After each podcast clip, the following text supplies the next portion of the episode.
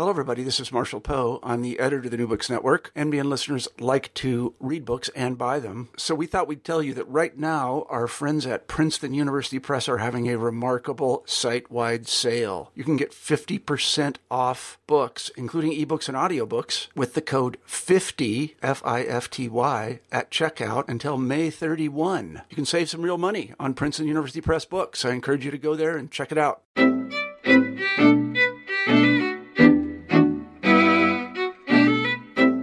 Welcome back to New Books in Jewish Studies. I'm your host, Shira Kohn, and we've got a great new show for you today.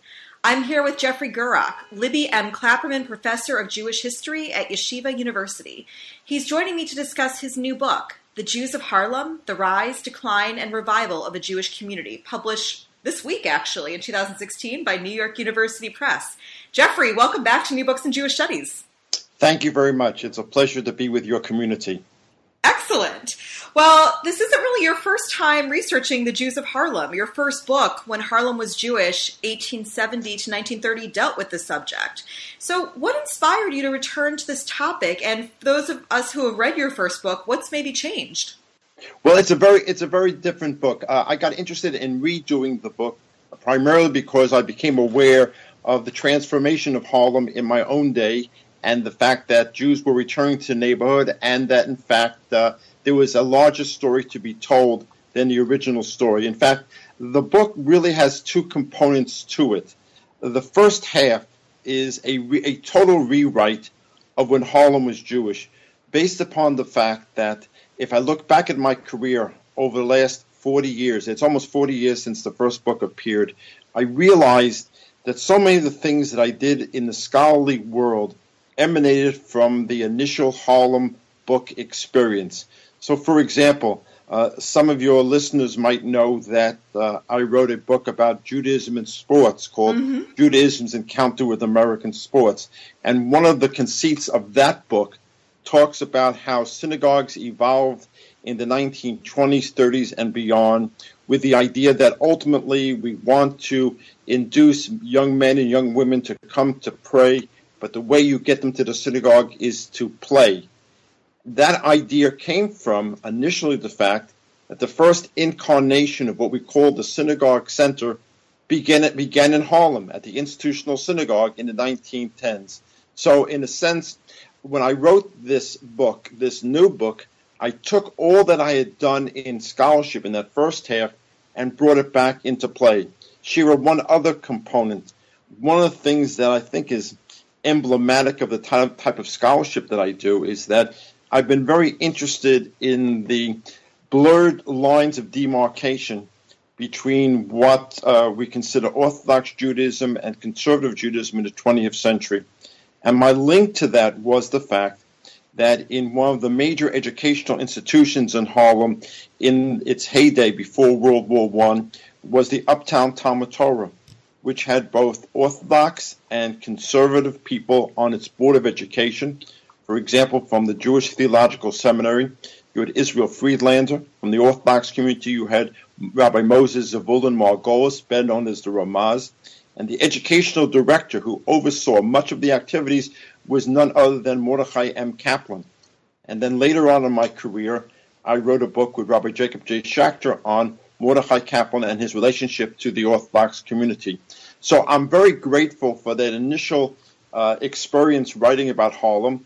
And in this new book, this old new book, the first half brings all of I've done, not all, but a good portion of what I did in scholarship over the last two generations back into the book. And the other half of the book is the story of Harlem from the time that Jews leave the neighborhood in the 1930s up to the present day when Jews are back as part of the gentrification of Harlem and the fact that since uh, at least 10 years ago, there are more Caucasians than African Americans uh, in the neighborhood. And one final point about the old book, the new book, and my interests. What got me interested in Harlem to begin with 40 years ago was the question of black Jewish relations. Hmm. And and um, my professor at Columbia at that point, Tzvi Corey, suggested, who is not an American Jewish historian, that to do the story right, you might want to look at a neighborhood where Jews and blacks lived together and interacted together on a on a daily basis. So, Shira, you can imagine me sitting in Fayerweather Hall on Morningside Heights at Columbia University and looking out the window and looking down the bluff and seeing Harlem. And it was a aha moment right about Harlem. So, in a sense, this new book brings the story full circle in terms of now writing about uh, Jews and blacks after Jews leave Harlem, some of the tension, some of the cooperation, and now the era where there seems to be, at least in my view, at least in that neighborhood, a pretty harmonious relationship between the two very different ethnic and racial groups. So that that's the basic reason for writing about Harlem, past, present, and thinking a little bit about the future. Excellent. And not only does this really seem to fuse so much of the scholarship, as you noted, that you've done since your first book, but also I really learned um, in reading your new book that you have a really personal connection to Harlem. And I'm wondering if you can say a little bit about your own family history and to what extent that might have influenced your interest in this area. Well, two points. First of all, I always knew that I've told audiences around, literally around the world, that my father grew up on Park Avenue but it was Park Avenue and 100th Street in a, in a cold in a Coldwater tenement. But to be honest about this, 40 years ago when I first started out in this business, I I would never have written anything of a personal nature. So I'm an older fellow now, you know, I'm I'm in my 60s. In a lot of the things I've done recently, there have been some personal pieces brought in. Uh, I wrote a a book about Orthodox Jews in America, and the opening chapter deals with what it was like to be a boy growing up uh, in the East Bronx in the 1950s in an Orthodox synagogue. My sports book has a lot of autobiographical stuff. In fact, a dear colleague, a dear late colleague, Lloyd Gardner, reviewed the sports book and said uh, there are two Jeff Gurocks in this book. There's Jeff Gurock, the scholar, and there's Jeff Gurock, the jock. right. So I, I, I accept it. That's really that's really fine. Now in this in this book, talking about families that moved from Harlem, I decided to devote uh, two paragraphs to my family's saga. The family came from White Russia in 1905, and they, there was no room for them on the Lower East Side. They moved to Harlem and they lived. Uh, four of the boys shared one bed on 100th Street, and the family ended up in the Bronx. It was a very typical migration pattern. And one of my uncles, I admitted in the book without any problem, uh, probably the, the brother who did the best early on, uh, was a bootlegger, and he ran he ran with Waxy Gordon's gang. So at this point, um, running about the personal, I'm very comfortable about doing it. Um, and frankly, as I look at the first book as compared to the second one, and this is a very self-serving remark, but I'll make it anyhow. Go for the it. Older, the older you get, the more that you do, the more that you write. I think the better you get as as a writer. You know, you have kids who are 14 years old who are in Harvard doing differential equations in mathematics. That's not what we are as historians. Uh, the more we write, the more more personal, and the voice is different. So uh, yeah, the the Gurocks appear in the book for at least um, uh, two paragraphs, so that uh, when relatives of mine read this book, they will not say the book is boring because the family was not uh, mentioned in the first book. And as you said, you know, your family um, came to Harlem in the first decade of the 20th century, but your book really starts tracing the roots of this community from the 1870s forward. And I'm wondering if you can tell people a little bit about the this first generation, let's say, of um, Jewish residents of Harlem, why they came to the area, and um, you know who else was there at the time. Paint me a picture of early Harlem settlement. Well, remember, New York City until the late 1890s consisted of one borough and a portion of the Bronx. Uh, that's Manhattan and a portion of the Bronx. Brooklyn and Queens, of course, were separate areas. That's Long Island, a different island, um, dating back to the, the 17th and 18th century. In any event, um, in the period before the 1880s, to move from the Lower East Side to Harlem was almost like we often talk about during this time period peddler sagas of people who leave the urban areas and they strike out and they establish small entrepreneurial activities away from the city. That's what it's like to live in Harlem. So we have handfuls of Jews living around 125th Street, um, uh, east to west. Uh, I was able to identify uh, a number of families. In fact, in fact, one other piece about this book, which is new. Um, let me just throw a bouquet at Ancestry.com. I was able to identify one family, Israel and Emma Stone. I was able to trace their lives in Harlem and beyond from the from the 1860s uh, down to the 1930s and even beyond. So to live in Harlem was to live apart from the city, living in a almost rural environment. And although I don't say this humorously in the book, I'll say this humorously to you. Um, if you lived in Harlem and you wanted to get downtown to the Battery, the only way you could get there was either by horse drawn omnibus or during the summer, a steamboat took you from 125th Street and the East River down downtown, and the ride would take between 45 minutes to an hour. Today, in 2016, it takes between 45 minutes to the hour to do the same trick. So uh, things have changed, but in some respects, they haven't changed. In any event, these Jews live in a um, a WASP community. As far as I can tell, there's very limited anti-Semitism. In fact, uh, I came across a, a speech made by a Colonel Alonzo Caldwell, um, who had served in the Civil War, who speaks at the uh, the Harlem YMHA in the 1870s. And interestingly enough, right now, literally right now, a a JCC is being established in Harlem uh, more than 100 years after the last JCC closed. And he said, uh, Harlemites, you should buy your shoes at Zabinski's and you should buy your clothes at Israel Stone's store. So I lucked out. I had a source which linked my story with the story of Jews in Harlem. But we're talking about a very small community. And the reason for the smallness of the community is what I suggested a few moments ago the absence of rapid transit. It's only in the 1880s and then beyond that first elevated railroads uh, come up to Harlem.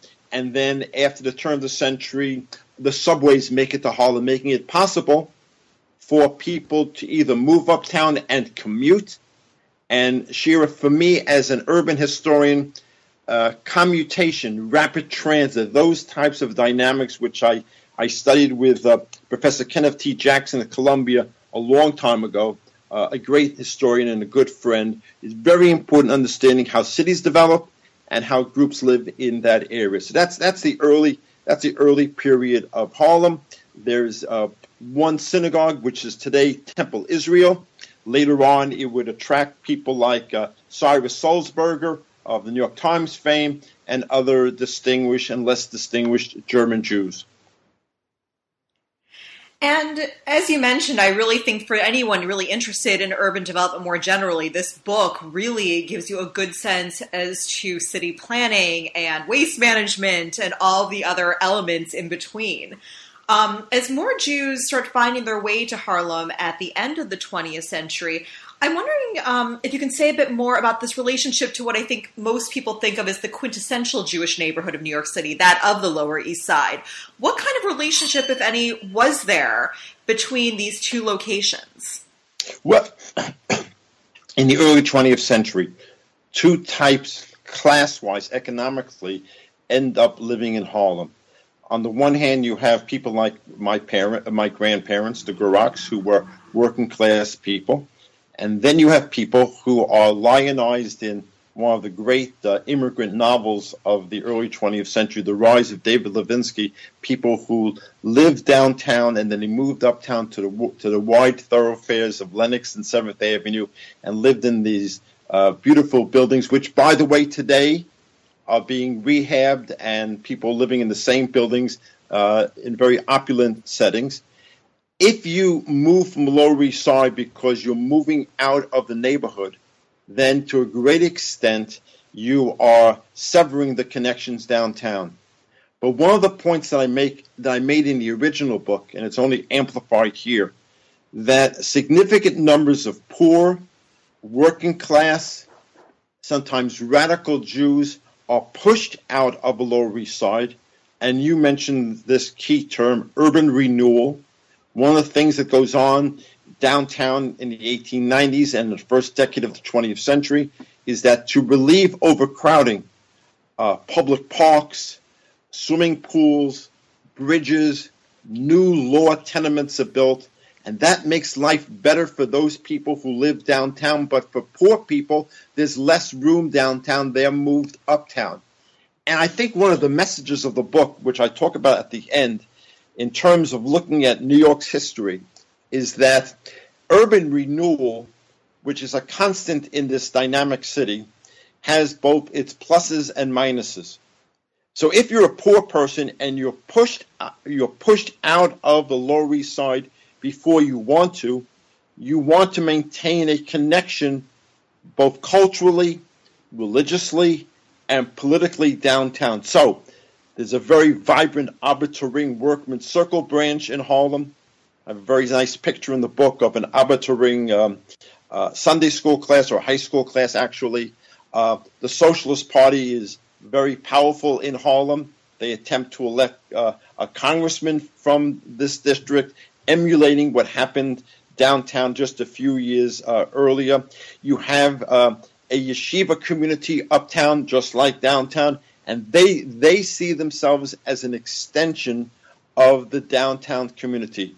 So sometimes when I lecture about the book and people raise their hand, they say they have relatives who uh, lived in Harlem. I ask them if they know where they lived, and based upon where they lived, I can say, well, obviously your parent, your grandparents were were tailors or other work or construction workers, and they say, how do you know? Well, because depending on depending on where you lived in this community, and and, and Harlem is not one community, but but at least two communities of Jews, very very different stories, and the two uptown communities, the poor and the more affluent community don't always get along, which is an also also an interesting story to be told. And not only are there these class distinctions within these Har- um, Harlem communities or the community, depending on how you want to define it, one of the things I found very interesting about this book is your incorporation of non Ashkenazic Jews into the story of Harlem, um, even really from the founding of this neighborhood. I wonder if you could say a little bit more about that.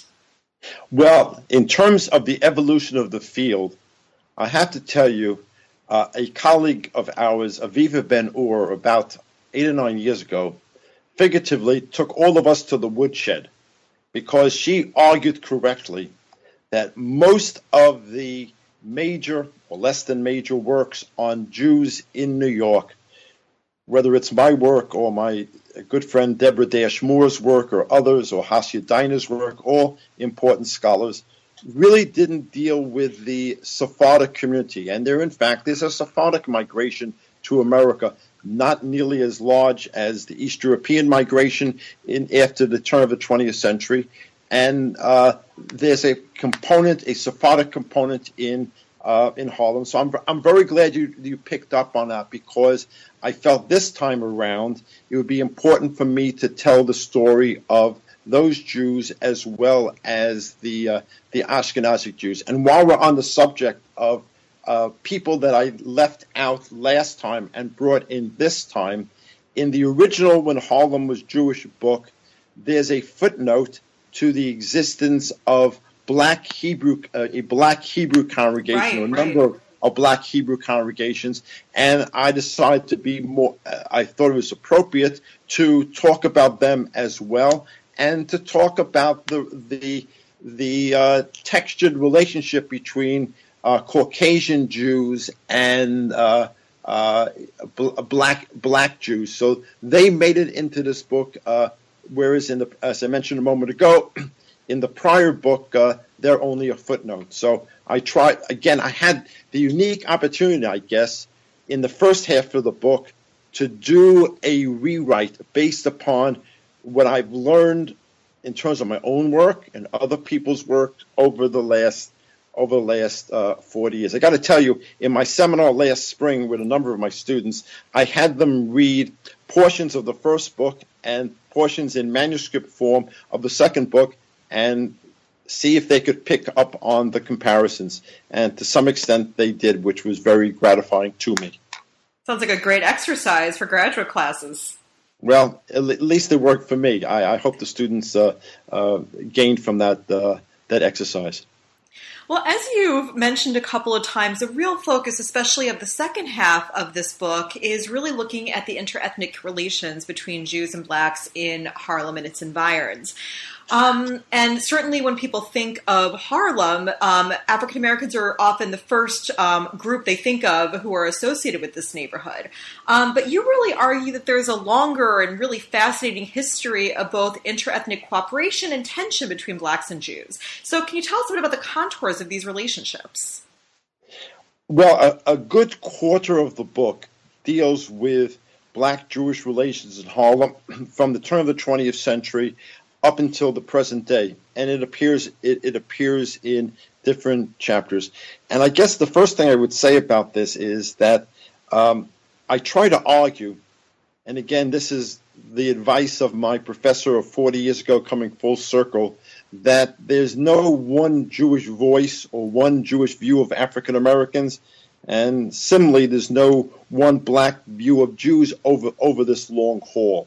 So we could talk about this for hours, but just to give you a, a couple of highlights, uh, there are Jews who are in the early 20th century opposed to blacks moving into the neighborhood because they uh, fear that their presence would will diminish the value of their real estate holdings. When this happens, both the Anglo-Jewish press and the Yiddish press pillory them for uh, their activities. At the same time, you have people like Joel Spingarn, an edu- a Jew, an educator, one of the founders of the NAACP, uh, fighting for integration in Harlem. Now, this may surprise some people that even during the time period when the overwhelming majority of people in Harlem, this is from the 1920s on, were African Americans. There were places where African Americans were not served. There were restaurants that were segregated in Harlem there were mo- movie theaters and uh, regular theaters where uh, blacks had to sit in the balcony, and there were a number of Jewish entrepreneurs, most notably uh, Leo Brecker and Frank Schiffman, who were the owners of the famous Apollo Theater, who were integrationists, who very much wanted now, you can argue they're integrationists because they wanted a large number of blacks to to uh, to come to their establishment, and that's true. But they're also involved in integrationist activities, and one of their and one of the people who recognized the contribution of, of Frank Schiffman was uh, someone not other than uh, Jack Roosevelt Robinson. So again, the integrationist type of uh, uh, dynamic is played out here. So what I what I'm trying to say is about Jewish attitudes that you see Jews as cooperators, you see Jews as exploiters of blacks, you see Jews as a medium for black entrepreneurship. For example, um, records and other types of sheet music, which which was developed by black musicians and composers. Jews were the entrepreneurs that made it possible for them to sell their stuff on the American market. So the more I looked at this, the more I realized the complexity of this type of relationship. And then I deal with at what point in time do you have the manifestations of anti Semitism in Harlem? You know, uh, Shira, there were three major riots in Harlem 1935, 1943, and 1964. In each one of these cases, Jewish establishments, no, I want to say it this way establishments owned by Jews were among those establishments victimized. But to my way of thinking, what was absent from those types of conflagrations were any statements or many statements made by black rioters that were out to get the Jews. This was more uh, a riot than, than a, a, a pogrom. And I date the rise of significant black Jewish tension from the late 1960s to an event that did not take place in Harlem, but in New York, but had ramifications for Harlem as well. And I'm referring to the very contentious uh, teacher strike that began in Brooklyn, but it also spilled over uh, into Harlem. So uh, that I, I hope will be my contribution 40 years later to our continuing understanding of the complexities of black Jewish relations uh, in the United States. Much much of the themes are played out with um, within Harlem. Look, by the way, Jews did not always get along with the uh, with the Irish, although they did get along quite well with the Italians in uh, in Harlem. And if you don't mind, since we talk, since I mentioned my family, uh, I'll tell you one quick family story. My father was a tough street kid. He ran with a Jewish gang in Harlem, and one day they decided to fight against the Irish kids across the no man's land of the New York Central Railroad.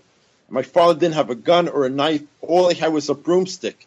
So he said to his gang, okay, guys, let's run up the steps and fight the Irish kids. And my father ran up the steps and he looked behind him. He saw none of his gang members were running with him. So his message to me as a kid was, when you run up those steps, make sure there's someone behind you. And uh, I, think that, I, I, think that was a very good message. Uh, Deborah Dash Moore's grandfather, it's in the book.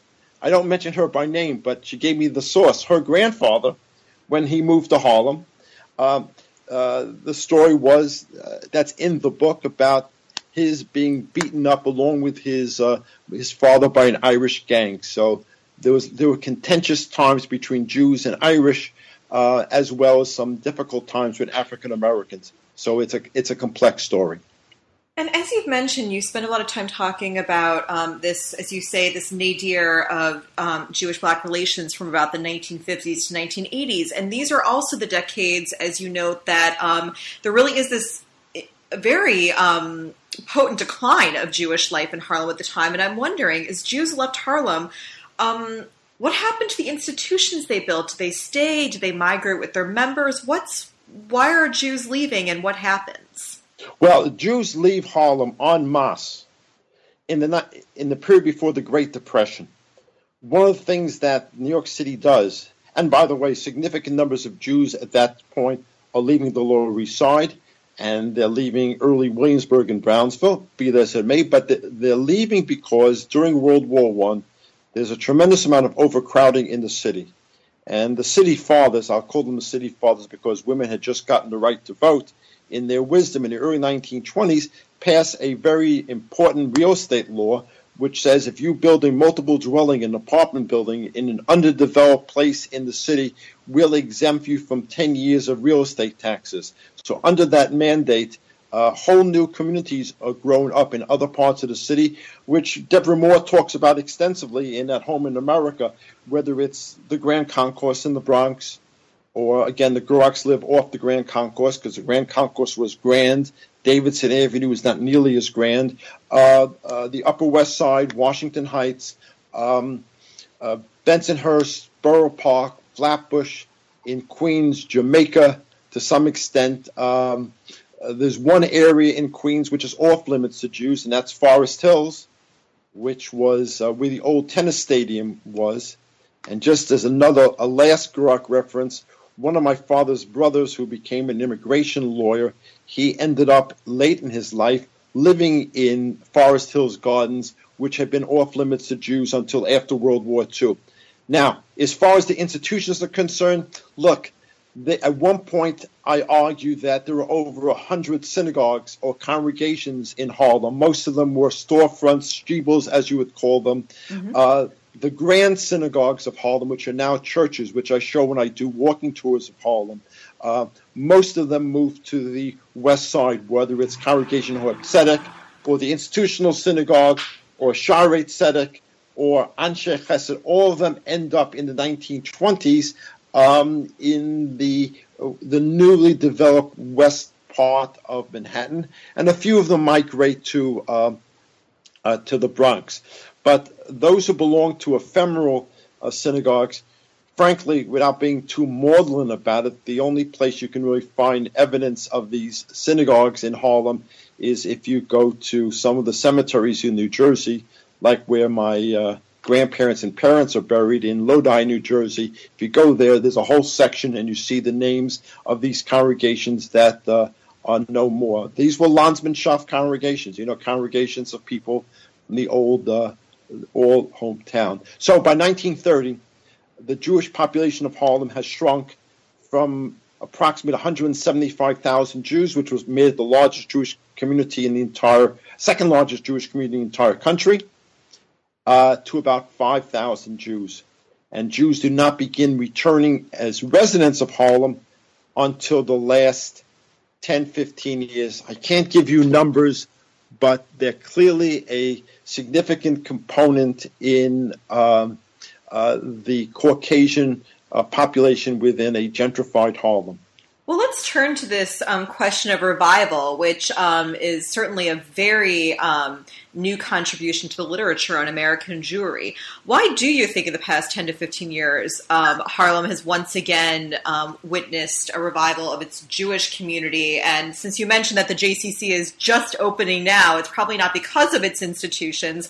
What are the pull factors here?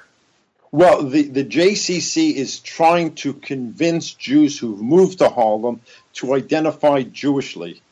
Um, I argued in one of my earlier books called Jews in Gotham that even at the most difficult times for New York City in the 1970s, there was incipient gentrification going on in certain neighborhoods, like like uh, Columbus Avenue in the 80s and 90s, which as a kid, I remember being a very tough, broken down neighborhood. So gentrification has a lot to do. It's not only a Jewish story; it's a New York story. But desire of people uh, to no longer live in suburbia and to fight their way into the city uh, every day. And in some respect, the Harlem story is a little bit later than other places like in Brooklyn or in Manhattan, but that same desire to live within the city and to take part in so many of the good things the city has to offer uh, is a very important pull factor. And Shira, you know, what, what it tells me is, again, going full circle, is that some of the same motivation that uh, led people like the uh, fictional character David Levinsky to move uptown to live in close proximity to his work downtown by virtue of taking the subways uh, is repeating itself today.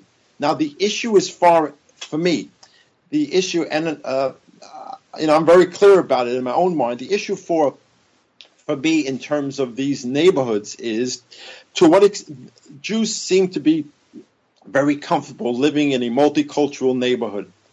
Uh, the question is, in terms of Jewish identity, whether these gentrifiers and again, it's not only a Harlem story, where these gentrifiers want to live a Jewish life in 21st century New York, which reflects the larger malaise of American Jewry today. Uh, I believe we are living in America at a time, notwithstanding some of the anti Semitism that we've seen during this most recent um, electoral cycle, we're living in a period where Jews are accepted more than any other time in our history. Mm-hmm. And the issue for us as Jews, and as scholars looking at this this issue, is to what extent Jews who are so comfortable in America want to identify Jewishly. So the Harlem story is part of a larger story of Jewish identity, and it's also a story of our city of New York being a dynamic city, constantly going through periods of periods of change. So, look, uh, economically speaking, it's almost uh, impossible for middle class people to buy these brownstones, which mm-hmm. which date back to the 1880s. Um, um, I mentioned in the book that I became aware of Harlem gentrification because a young couple read the original book and wrote to me and said, "You ought to meet us because Jews are back." And uh, I referenced them in the Gotham book, and they appear in this book, uh, in this new book as well. So uh, apart from being a scholarly endeavor, I hope you hear that uh, it's been a lot of fun revisiting Harlem. Very much so. And let me ask you, um, certainly after you publish a new book, you're entitled to some relaxation. But have you already started thinking about your next project? I never relax. Okay, I never, I never relax. Well, it turns out that um, I'm now engaged in a project that uh, and I have a publisher for this project. Uh, I solicited the um, uh, 18 colleagues of mine, what I call the usual suspects, senior people in the field of American Jewish history, to write memoirs about how they got involved in studying American Jewish history, the nature of the field, and the ev- evolution of American Jewish historiography. Uh, and the book is called On Becoming an American Jewish Historian. So people like Deborah and Hasia and Jonathan and people of that sort are, have been solicited and are all going to write with me and for me. There are two books already in the field. There's a book called Voices of Women Historians, which talks about how women how women's history evolved, and there's a book called Ethnic Historians and the Mainstream. Mm-hmm. So it, it's a historiographical work. I think it has a bit of a niche audience, uh, but it gives us a chance to reflect upon how we became interested in the field, how the field developed, and what are the prospects for American Jewish history. it's a little bit more internally written than the Harlem book, but I, people, I think people who are interested in um, the growth of the humanities in America will be uh, interested in that book uh, as well. So I'm engaged in that book, and uh, even as I say, I never rest. I'm looking for another big project, but uh, in the meantime, you're right. Uh, let's enjoy the ride as uh, as I'm uh, riding through this book at this point. Well, Jeffrey, thanks again for being on the show. Again, everyone, please check out The Jews of Harlem The Rise, Decline, and Revival of a Jewish Community by Jeffrey Gurock, published in 2016 by New York University Press. Thanks again for listening, and we'll see you next time.